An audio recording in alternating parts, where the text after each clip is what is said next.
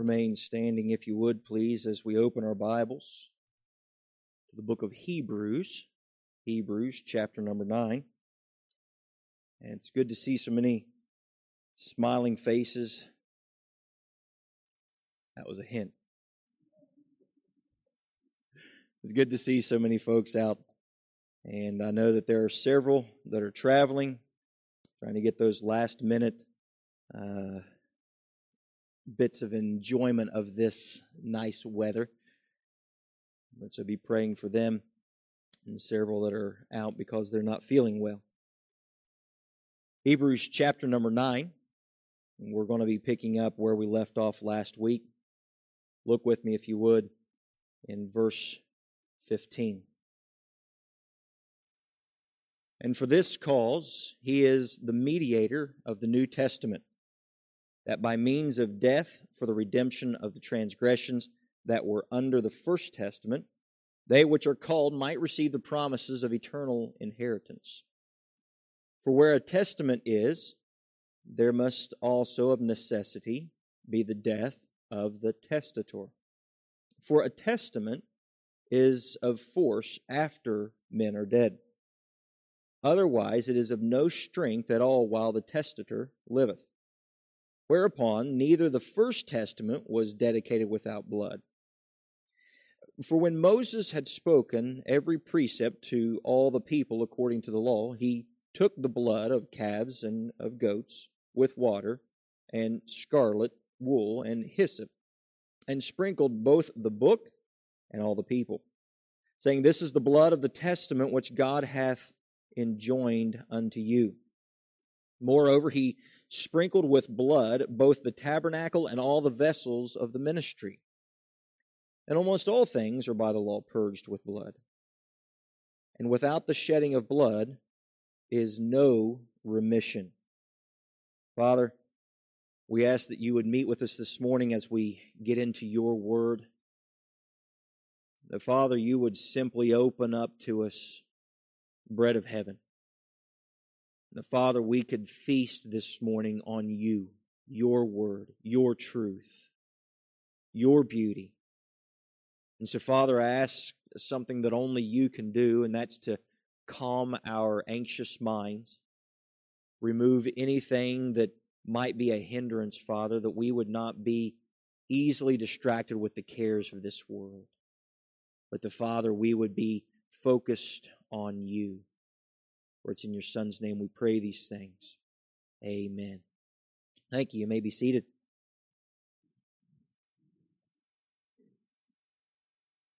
Here, as we've made our way through the book of Hebrews, we come to a portion of Scripture uh, where the preacher kind of pauses his discourse uh, as we've been looking at the priesthood of Jesus and the all sufficient sacrifice of Jesus uh, he kind of pauses for just a moment in his discourse to bring to light the significance of the sacrifice in blood.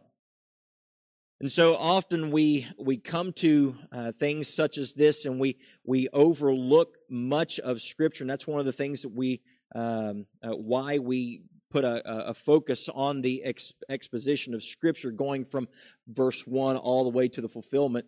It brings everything kind of in light and helps us to understand the whole picture. And I kind of entitled uh, this morning's message, Bloody and Beautiful. And, and I want you to understand something from the heart of a pastor and from the heart of someone who, whose desire is not that people would fall in love with the ministries of Liberty Bible Church. I don't want people to fall in love with the leadership of Liberty Bible Church. I don't even want people to fall in love with the chairs of Liberty Bible Church. And when the fellowship meetings come along and someone gets excited about the potluck and all the food, I don't want people to get excited and fall in love with the food at Liberty Bible Church. My heart's desire is that people would fall in love with Christ. That they would have a hunger and a desire for more and more of Him not anything else. Everything else is just secondary in the grand scheme of things.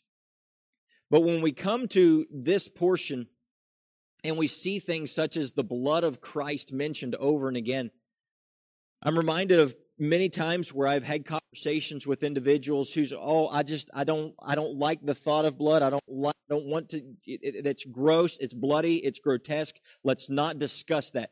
Can I just, for just a moment, be real? The blood of Christ is not grotesque. It's not disgusting. It is beautiful. Because were it not for the blood of Jesus Christ, you and I, my friend, would be hopeless. We would have no way to be able to find our, uh, ourselves acceptable before God. And so when we see this in all its glory this morning, my hope is that if you do not know Christ as your Lord and Savior, I want to present to you not what our church can offer. I want to present to you Jesus. If you do not know Jesus Christ as your Lord and Savior today, maybe you have thought for a long time that you did. But there's something that has been holding you back, or something maybe a part of you that you've just not wanted to let go of. And today is the day that you see Christ presented to you in all of his glory, and you say, This from now on is not going to just be part of my life. I want it to be my life. That's my prayer as I bring God's word to you more week after week. And so the question that kind of comes into play with this is how does Jesus' death bring about forgiveness? And specifically, I'd kind of like to hone in on the blood, why it had to be this death of Jesus Christ and this idea of the blood of Christ being a necessity. For some, as I said, this is gruesome and grotesque, but for those who have been born again by the Spirit of God, this blood of Jesus Christ is beautiful.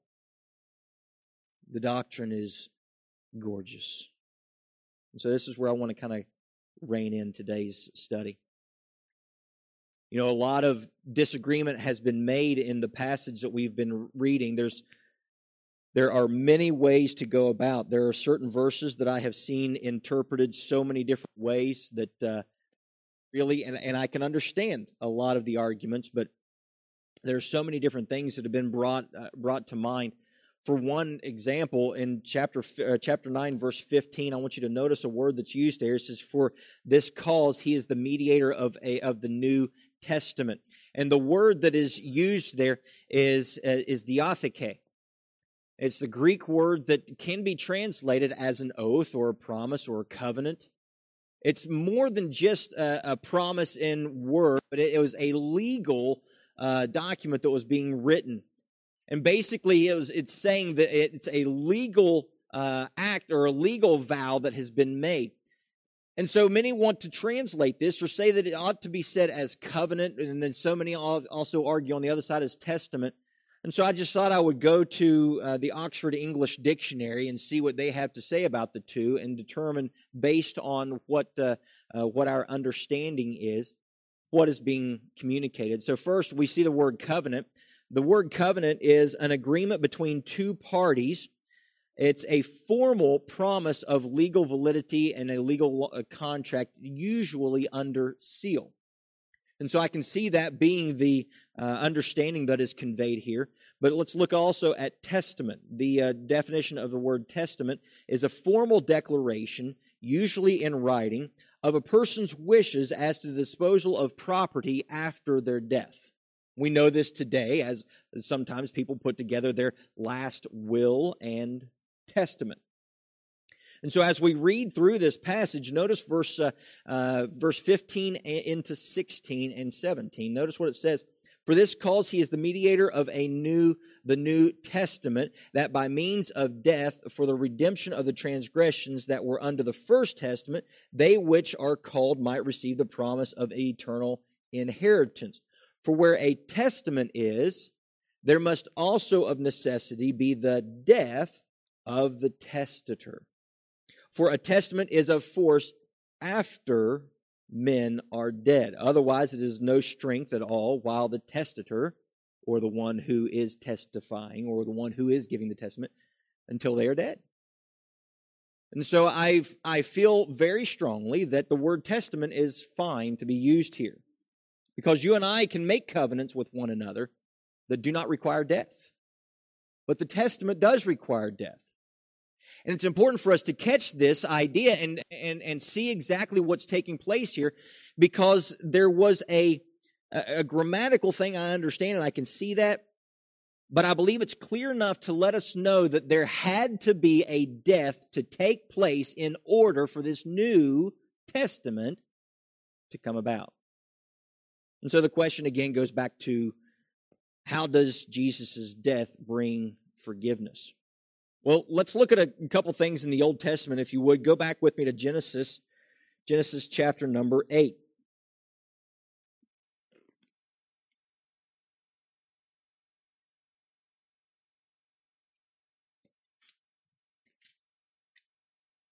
Now, the Old Testament practice was to ratify or to make official uh, a contract with the shedding of blood. It was kind of the, the way things were sealed. And so I want you to notice some things here with, with this. Look at an example of this in Genesis chapter number 8, verse 20.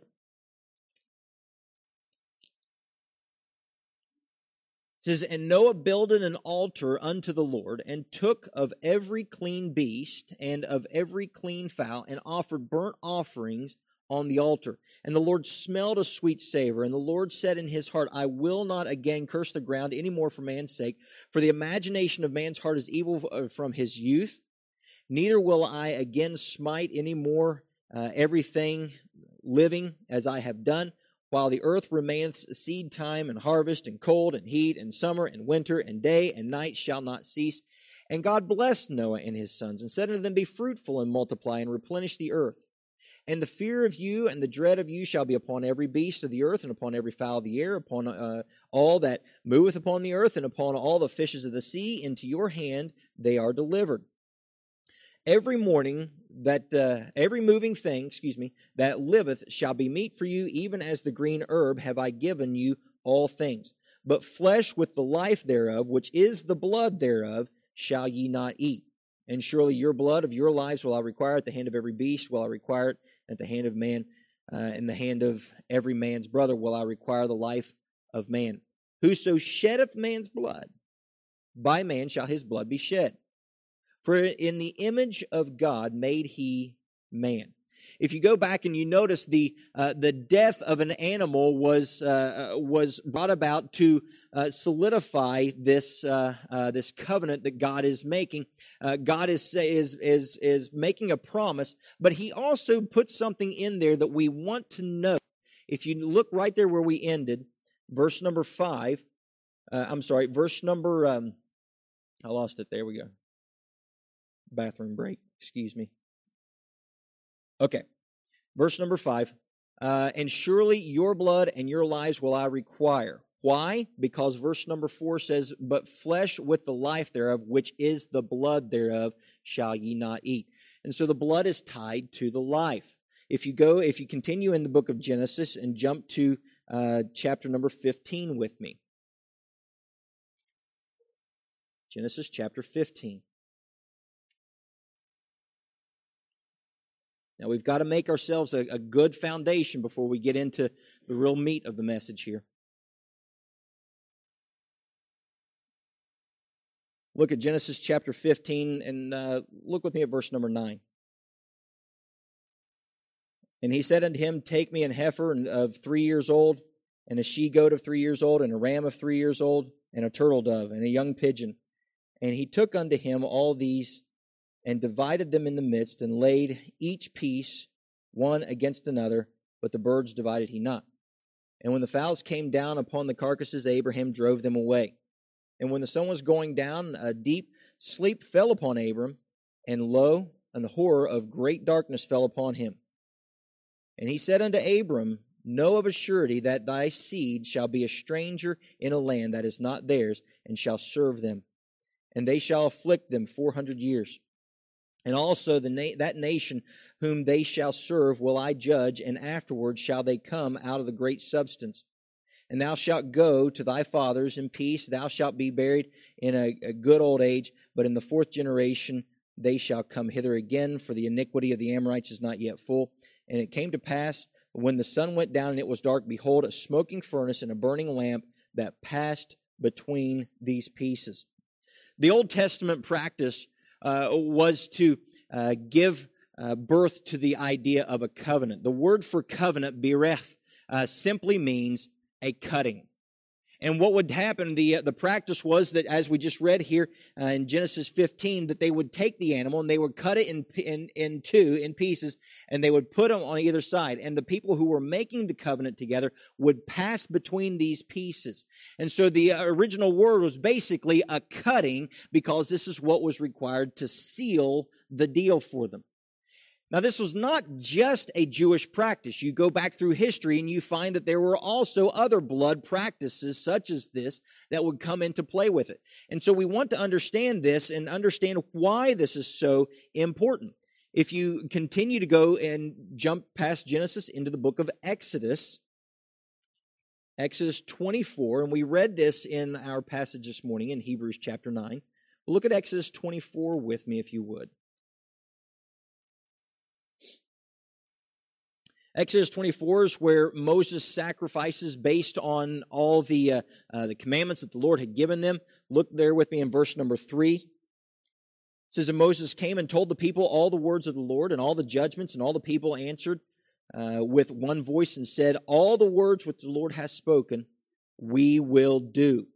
And Moses wrote all the words of the Lord and rose up early in the morning and, and builded an altar unto, under the hill and twelve pillars according to the twelve tribes of Israel. And he sent young men of the children of Israel, which offered burnt offerings and sacrificed peace offerings of oxen unto the Lord.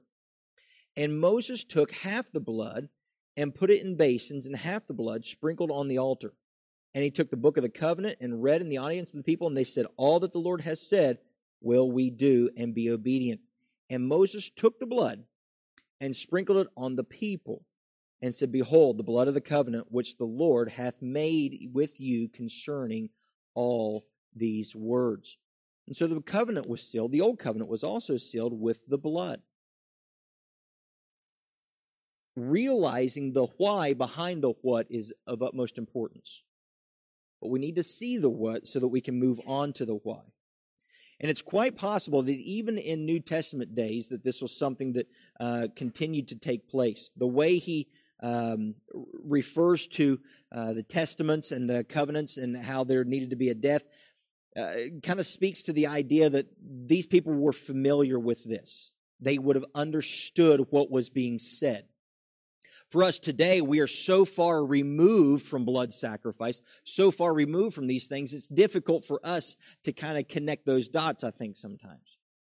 But in this day, they would have understood with very little explanation what was going on. And so we have the practice, we understand that, but now let's look at the purpose.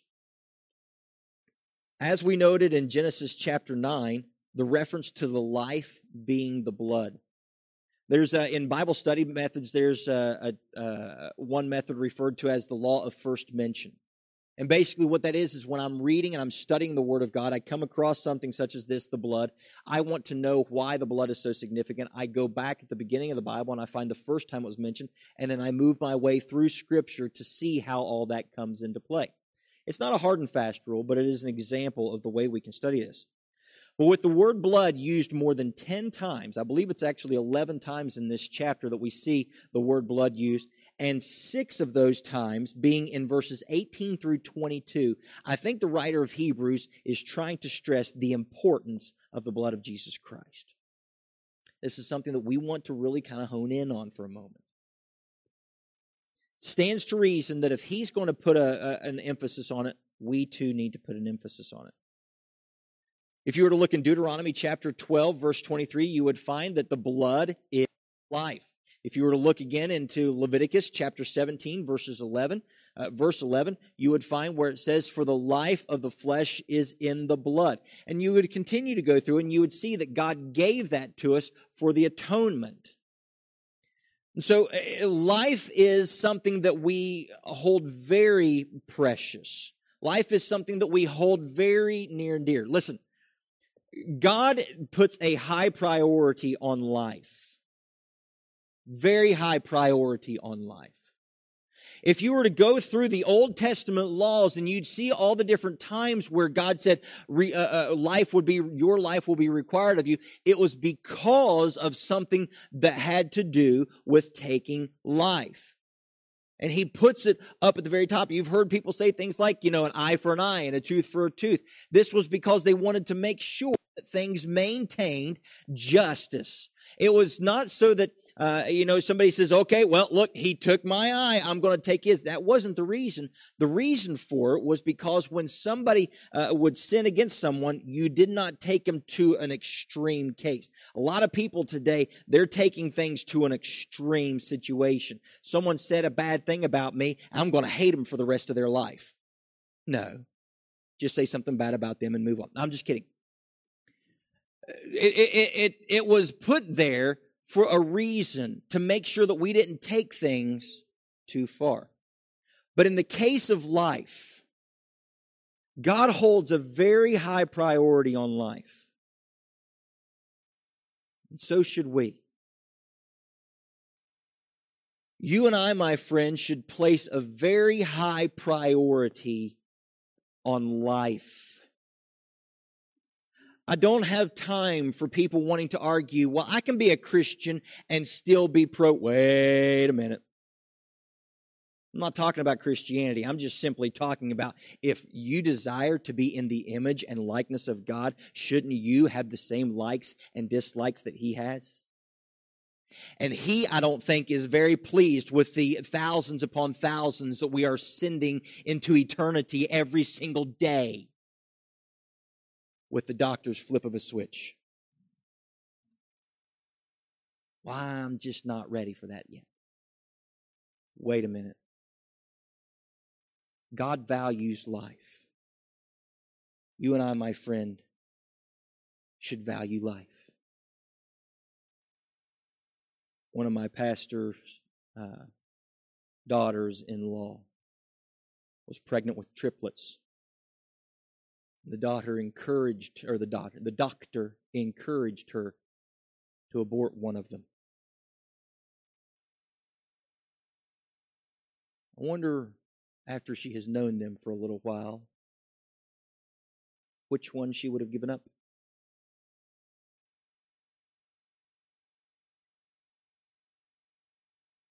God has a very high place for life it's important for us to see how much he values life. Here's why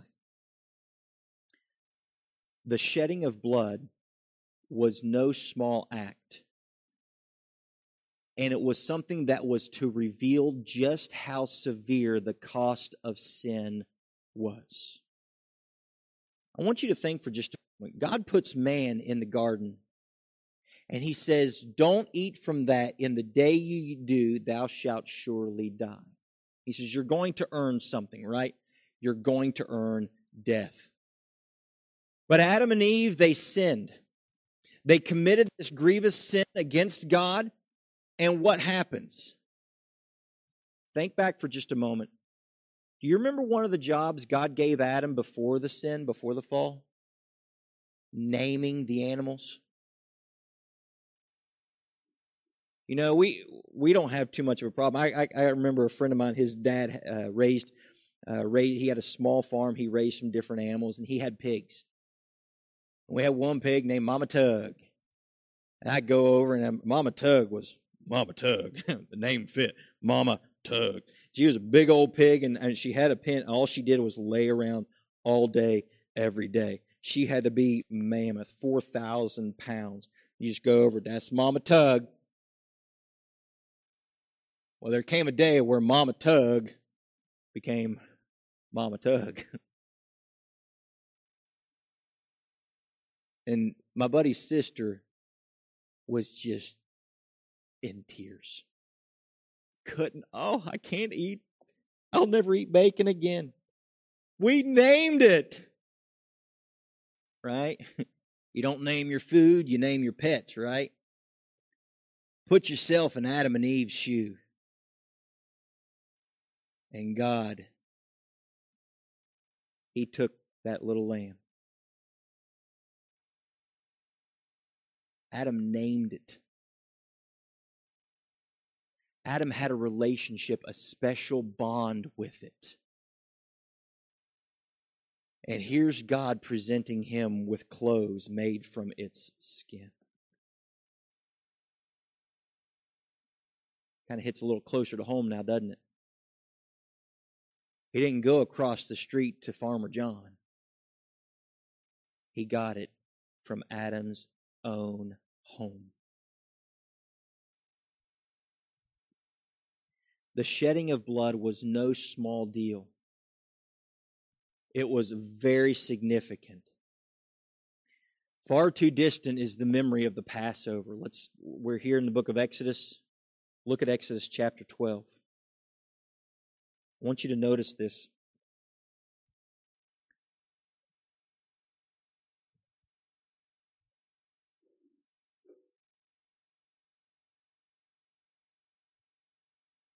Exodus chapter 12 gives to us the institution of the Passover. Look at verse number 1. And the Lord spake unto Moses and Aaron in the land of Egypt, saying, This month shall be unto you the beginning of months. It shall be the first month of the year to you. Speak ye unto the congregation of Israel, saying, In the tenth day of this month they shall take to them every man a lamb according to the house of their fathers, a lamb for an house. And if the household be too little for the lamb, let him and his neighbor next unto him take it according to the number of the souls. Every man according to his eating shall make your count for the lamb. Your lamb shall be without blemish, a male of the first year, and ye shall take it out from the sheep and from the goats. And ye shall keep it until the fourteenth day of the same month, and the whole assembly of the congregation of Israel shall kill it in the evening. And they shall take the blood and strike it on the two uh, side posts and on the upper uh, doorposts of the houses, wherein they shall eat it. And they shall eat the flesh in that night, uh, roast with fire and unleavened bread, and with bitter herbs they shall eat it. Eat not of it raw, nor sodden uh, at all with water, but roast with fire. His head with the leg, with his legs, and with all the uh, purtenance thereof, and he shall and ye shall let nothing of it remain until morning and that which remaineth until morning in the morning ye shall burn with fire and thus shall ye eat it with your loins girded and your shoes on your feet and your staff in your hand and ye shall eat it in haste it is the lord's passover i want you to notice a couple things about this practice that really stand out number one there was to be a lamb uh, within each house each family in other words now, nothing is said. If you look at verse number four, says, and if the household be too little for the lamb. Nothing is really said for the lamb being too little for the household. It's because there's more than enough to go around. More than enough. But there was provision if your family was too small for the lamb. Go and join another so that you all don't have waste. But not only that, you know, there's a there's a part of this that really kind of reminisces to inviting others to come and be with you. Inviting others to be part of this. You see, the, the idea was that there was more than enough to go around, more than enough to cover, more than enough to take care of things, more than enough. And this is what Jesus is trying to get across to us in his relationship with us. There's more than enough of me to go around. And I don't understand why it is that so many Christians, we seem to find this, this treasure that we hold earthen vessels and we're too afraid to open up that earthen vessel and let somebody else share the goodness and the greatness of God. Think about it for a minute. Here we have the Passover lamb. Here's 2021. People be like, burn it? Uh uh-uh, uh man, I'm going to have leftovers for the next three weeks. Invite someone else? Nah. Nah, there's no need to do that. I need to make sure that my family's taken care of for the next week. We'll eat on this for a while. No, no, no, my friend we're supposed to take part in this together as a family. That's the second thing. Our Passover should be an act for the family. This should be something done as a family. When we look back to the Passover in Exodus chapter number 12, what we see is this family event. It was a family affair. Too often in churches today, we completely separate the family.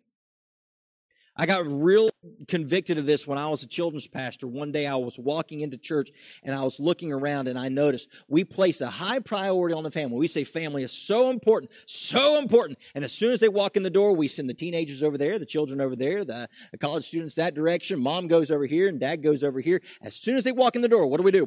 Split them up. That's why we put such an em- emphasis on the family. That's why we want the family to sing together, to worship together. Oh man, I sure would have liked it if these kids weren't in this service. You know what? Back off, bub. I love seeing kids in the service.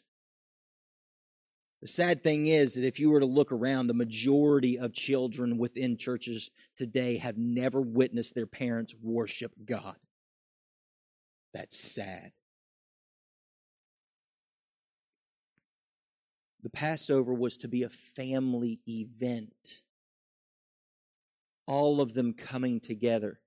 I even can picture the choosing, the selection of the lamb. Now, note something that took place. On the 10th day, they got the lamb. 14th day, they sacrificed the lamb. What they do in between? Traditionally we're taught that the family would separate that little lamb. Some people would have a special area for it in their sheep herd. Some of the poorer families would bring it into the house. I can imagine my kids going out. All right, guys, this is going to be the Passover lamb. Your job is to feed it every morning. Your job is to make sure it never wants for something to drink. Your job is to look it over every day, a few times a day, to make sure there's no cuts, no spots. If anything's wrong, I need to know immediately. This is the Lamb. Can you imagine a little baby lamb and the kids and you and mom, everybody as a family, caring for, taking pains to ensure that everything that lamb needs is, is, is covered, making sure that that little lamb does not get lost, that little lamb does not get injured, that little lamb does not go hungry, and you have brought this one into your house, and for four days, you have nurtured and doted on that lamb only to take it to the altar. It was something that was very precious. The act of the sacrifice, the yearly sacrifice, when that lamb would be brought up onto the altar, you would place your hand on the head of the lamb.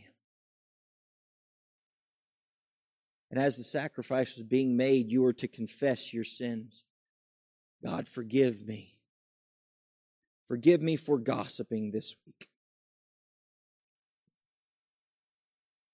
That's why this is here. God, forgive me for the bad attitude I had with my boss this week. That's why that's here. God, forgive me for cheating on my taxes. That's why it's here. God, forgive me for lying to my boss. That's why this is here. God forgive me for the way I talk to my wife. That's why this is here. God forgive me for being disrespectful to my husband. That's why this is here. God forgive me for losing my temper with my children. That's why this is here. God forgive me for all the things that I've done. That's why it's here.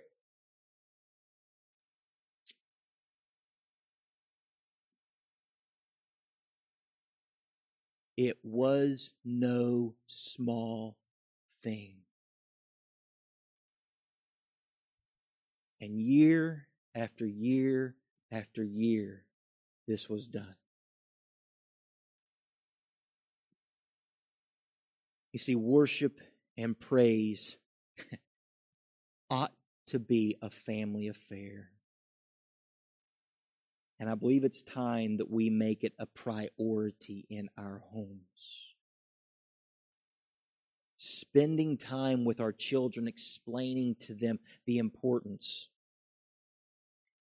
You know, today the kids are in their in their classes, they're learning about the different rules. All the rules that the Old Testament came up with, right? And why do we have rules? I used to take kids to camp and I'd say things like, okay, well, there are no rules this week because I know you all don't like them. And they just kind of look at you kind of funny, like, seriously, y'all can do whatever you want to. Go hog wild. It's going to be the best week of your life. But if somebody punches you in the nose, I don't want to hear about it because there's no rule against that. So don't come crying to me.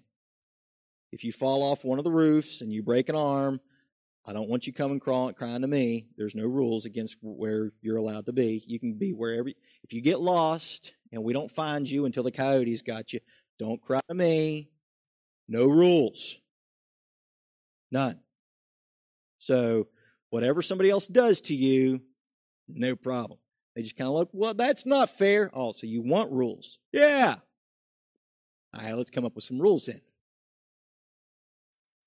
The kids are learning about that today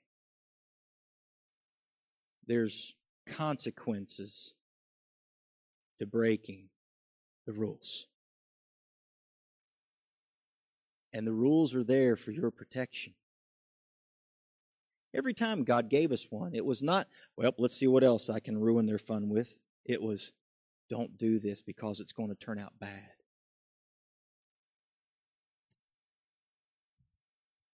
I want you to notice just a couple more things with this. I want you to see the product of what took place. Because remember I talked about the the lamb. Christ was our lamb. And so why is it that Jesus shed his blood for us? Why is it that Jesus supplied this sacrifice? I want you to see there in verse number 22. Back to Hebrews chapter 9.